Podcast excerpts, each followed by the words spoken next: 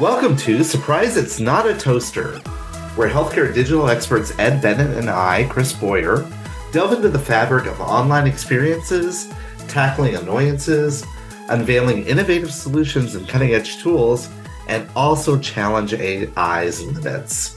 Hey Ed, how are you doing today? I'm good, Chris. How are you? Not bad. Episode seven already. I know. This is exciting. And we're getting to the point though where we really could use our listeners' help. Definitely. If you if you know something that annoys you, or a tip on a technology or some widget that you're using, or even a question to ask a generative AI, let us know. Yes. Um, and we would be more than happy to try it out in our podcast. So yeah, because I'm I'm worried that you know if we get to episode 50, I'm going to be really run out of things to be annoyed about without seeming to be incredibly petty about something. so I'm not sure. I'm I'm finding that there every day I find a new annoyance. A new annoyance, uh, right, Being yeah. online. But anyway, speaking of that, Ed, let's jump right Yeah. it. What's on your mind today? What's bugging you? Well, today I am going to start with an annoyance that I think is universal, that every single person that's listening to this podcast will relate to passionately. And then I'm going to follow up my, my tip of the day is going to be on a piece of software that is extremely niche. And if there's one person out of our audience who gets a benefit from it, I'll be extremely happy because I know that they're going to be blown away with the tool. So anyway, there's there's the preface there. So my annoyance is drum roll, please. Passwords. oh. The annoyance that everybody's Oh, yeah. had since the invention of the web and continues to confound us and continues to get worse and worse and worse. The big problem is that every site requires passwords. Every site that you care about where you're you're trying to do Yeah. transactions, you're trying to get into personal information, whatever, healthcare, they require passwords. Your banking. Mhm. Now the risk is very high that if you don't have good passwords, you're in danger of hackers getting in there and getting access to Mhm. your stuff. And then, of course, we have the issue of all these different organizations that have different rules about what passwords can or can't be, and a lot of common sense advice that has been around for 10 years has been ignored. Here's the, the big one is usually it's your IT department who says to log into your account on the network, you need to change your password every 30 days. And Oh, it yeah. can't it can't be a password you've ever used before, and it's got to follow this complex special characters and capital letters and all of that stuff. Even though the advice from the experts has been people shouldn't be changing their passwords all the time like that. Mm. And you don't need complex password with lots of different weird characters and stuff. If it's a password you need to remember, it can be a passphrase. I think the most famous one is that cartoon to XKCD, and they had a, uh password uh, thing where they said use a phrase, use four random words that you can remember and push them together. And there's a passphrase. It's very hard for someone to figure out. The other big issue, so many people, let's say the majority of people, just don't really care. And they just do whatever's easiest and they continue to use four or five passwords, maybe that they they know and they use it everywhere. And of course, that's the worst thing you can do. So what was the solution? Password managers. LastPass, Right. Yeah. one password. I view password security as like hel- in healthcare. There's a, there's a uh, concept of harm reduction. Mm. Like we will never have 100% perfect health, or we will never have 100% zero COVID cases. We'll always have something, but there is harm reduction where you adopt techniques like the face mask and other things to reduce the chance that you're going to get sick. The same with passwords. And to me, having a password manager is one of the biggest things you can do in terms of harm reduction. It can get confusing. There are lots of password managers out there. There's a lot of drama and hype about when things happen to those password managers. LastPass is Mhm. a password manager that's been around for a long time. And a year ago, they were hacked. Uh, Somebody got into one of their developers' machines Mhm. and was able to download certain information about people that had accounts there. And I kept hearing about this and hearing about this. And when I read about their poor security around that developer's machine, I decided it was time to leave LastPass and I went to One Password for a variety of reasons. They have many better Yeah. features, et cetera. As I was thinking about today's episode, I and now it's a year later, and I Googled did anybody actually ever lose their passwords because of the LastPass hack? And the answer is Right. no. No, no one did. Ah, No one did. okay. So they had they did everything right. They had redundancy on top of redundancy about how they protected the passwords. And even though the hackers actually got to download some people's entire password vault, the passwords themselves and the email addresses were still encoded and couldn't be read. So Mhm. it was bad, but it wasn't disastrous. We didn't have a Mhm. scenario where thousands of people had hundreds of their passwords and accounts open to hackers. It's just an example of how you have to be careful of the hype. And I would say that despite that, the folks that use LastPass and other password managers were safer in the long term and we're doing much better. It's difficult, but I, I've been I've been on a crusade for my friends and family to get everybody on a password manager. I have Mhm. one that I share with my daughter because she's also in the you know does a lot of stuff in the digital world. Uh, I've got if I die yes. and I don't log in for for a week, then she instantly has access to all of my passwords. So we've we set up those systems to to make life easier for everybody. But it's still an issue. You still have to go through. It is. You have to It's use the annoying. pass even when you have the the one password. You still have to log into one password if it hasn't been a while. Then you can go through and get your password and put it into whatever it is that you're trying to get into. So now there's this new concept called pass keys that is superseding passwords. And we're starting to see some uptick in this where the pass key is where you basically connect something that can use a fingerprint or visual uh, recognition on your phone. Okay. And then that could be your pass, uh, your access into whatever service uh, website you're going to. So this has just started to la- launch.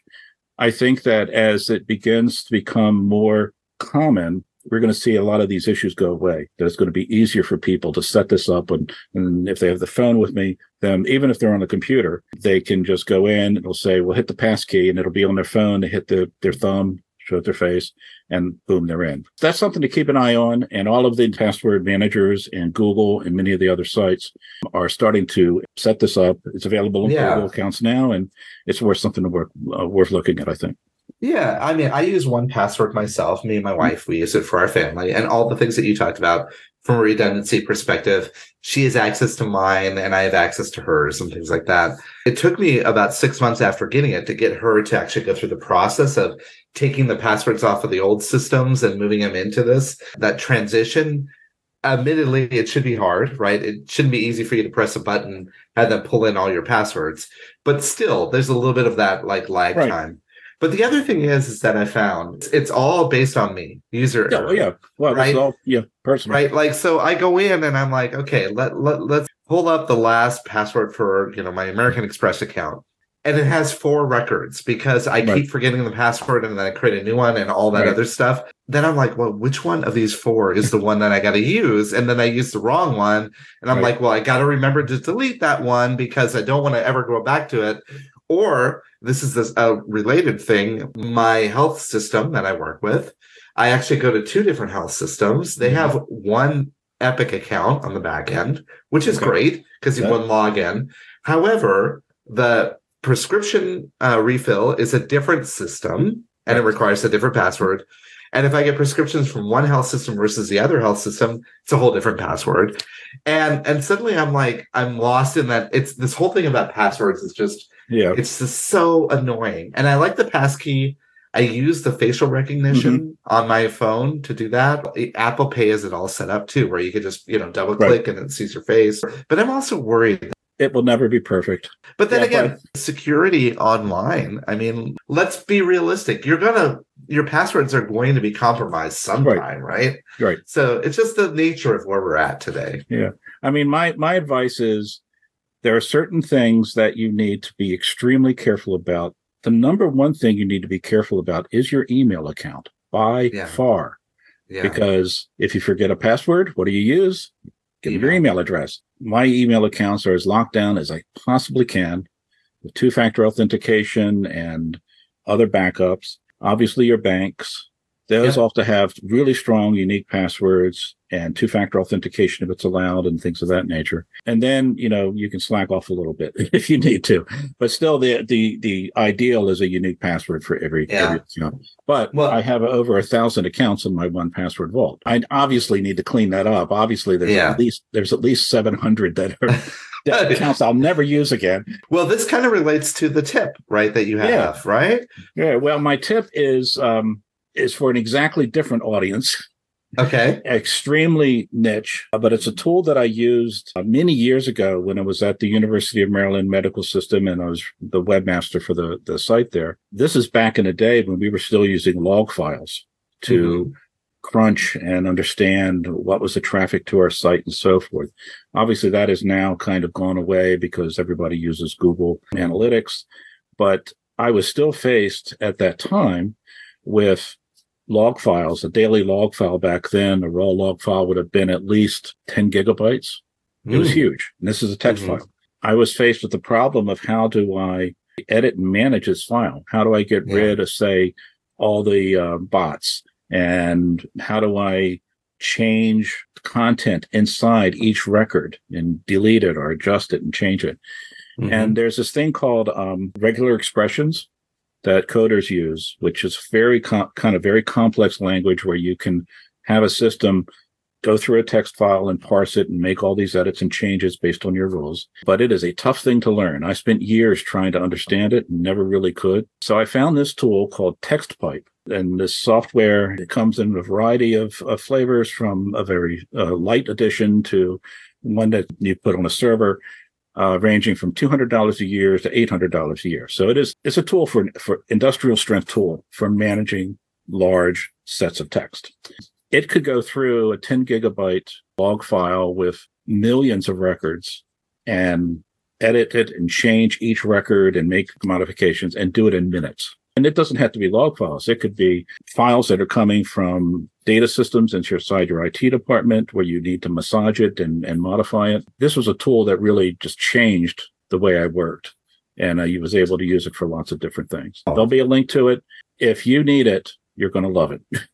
Yeah, it's it's a very niche, but I can niche, understand right, that, right? When you're Yeah. working at an organization, it's very important to manage and wrangle that all in. I Right. I love it. I love that. I obviously, as a personal running my own individual business, probably don't need it. But yeah, but that's a that's a really great tip. I, again, once again, Ed, as people know you, they know that you are the person that has uh, or use all these different tools. So this is great. Appreciate that. All right. My pleasure.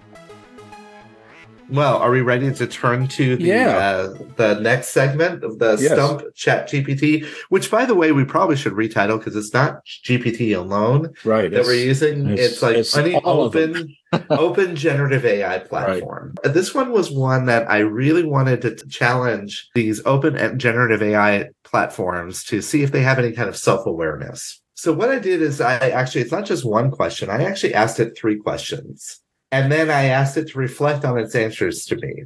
So, what's the one thing we know about open generative AI platforms is the fact that most of the data that they get is they went out there and they scrubbed all of these websites right. to pull in information, all these data sources, right? To pull in data information, and they didn't ask permission. That's right. And then they turned around and they made it a tool. And now they're starting to charge for the tool. So that's problematic if you think about Yeah. it, right? In some cases.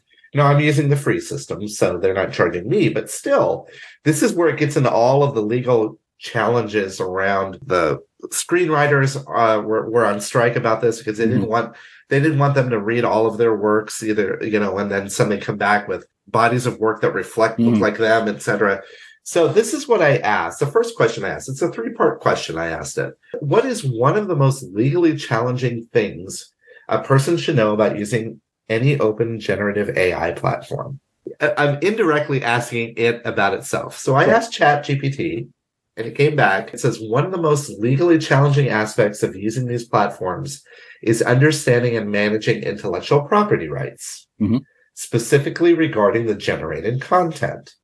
Here's why it's a challenge copyright and licensing, potential for plagiarism, commercial use, derivative works, data privacy.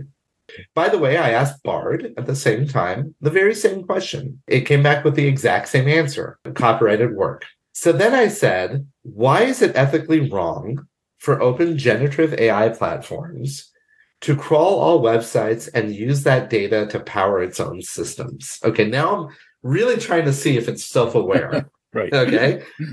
And again, it came back, uh, ChatGPT came back and says crawling all websites and using that data to power an open generative AI platform can raise ethical concerns for privacy, data security, intellectual property, bias, lack of accountability, erodes trust, and ethical responsibility. Mhm. And it, and it reinforced it's essential for open gen AI platforms, like any other technology, to operate within ethical boundaries. Incidentally, Bard came back similarly with a similar answer. Um, they it narrowed it down to three: privacy, competition, and bias. So I think it understands how it works. So then I asked it, "Have you done this?" That's good. Yeah. ChatGPT came back and said, "No, I have not personally crawled all websites or used data from web crawling to power my systems. I do not have the capacity to do web crawling or access external websites. My responses are generated based on the last information that I've gathered since my last update." Bard answered similarly. I have not done this. I'm a large learning ma- model, also known as a conversational AI or chatbot, trained to be informative and comprehensive. I train on a massive amount of data and I'm able to communicate in a human like way, but I have not done this. I said, okay, so where is the source of all the information and knowledge that you received? And ChatGPT comes back and says, I received this from books, websites, articles, research papers, and other text based content available on the web. And Bard said, I received it from books, articles, codes, websites, and other forms of text and code that's available on the internet. So clearly, it's not really piecing this together. So I wanted to hit the nail on the head, Ed. I said, please analyze your last responses to me and point out the paradox of this response. this, good. this is great, right? Yeah. So ChatGPT says, upon reviewing my last three responses, I can identify a potential paradox. Let's break it down. Response one, I explain the ethical challenge of open generative AI platforms crawling on websites could be ethically wrong. Response two, I confirm that I have not personally crawled websites. And response three, I explain that my knowledge and information came from a diverse range of sources on the internet and that my responses are generated based on patterns and information presented from these websites. The potential paradox or inconsistency arises from the fact that in my in my first response I provided an ethical analysis of web crawling, which implies a level of capability and action. However, in my second and third responses I clarified that I, as an AI model, do not have the capacity to do this. Gaslight much? Oh, I'm telling you. And uh, so, and and by the way, Bard came back with a re- similar response. Crawling on websites, it's ethical to crawl all Yeah. websites. I have not done this. I'm a large learning module. I've received all this. And, and then the response was the paradox is that I'm able to provide you information about ethical concerns about crawling websites and using that data to power large language models, even though I have not done this myself. This is because I've been trained on a massive data set of text and code and websites, which includes information about ethical concerns. Wow. Now that it was a long walk to get there. Yeah. It's So- talking in circles. Wow. So reflecting back on this conversational thread I had with both Open, ChatGPT, and Bard, what do you think? Was it a oh, pass Oh, this- or a fail? This is a big fail.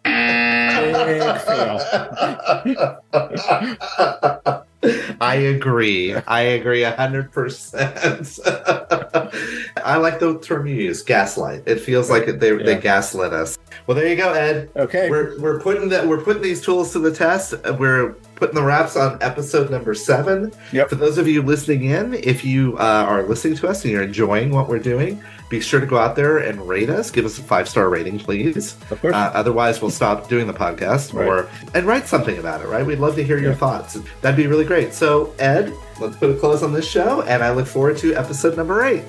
you got it. Take care.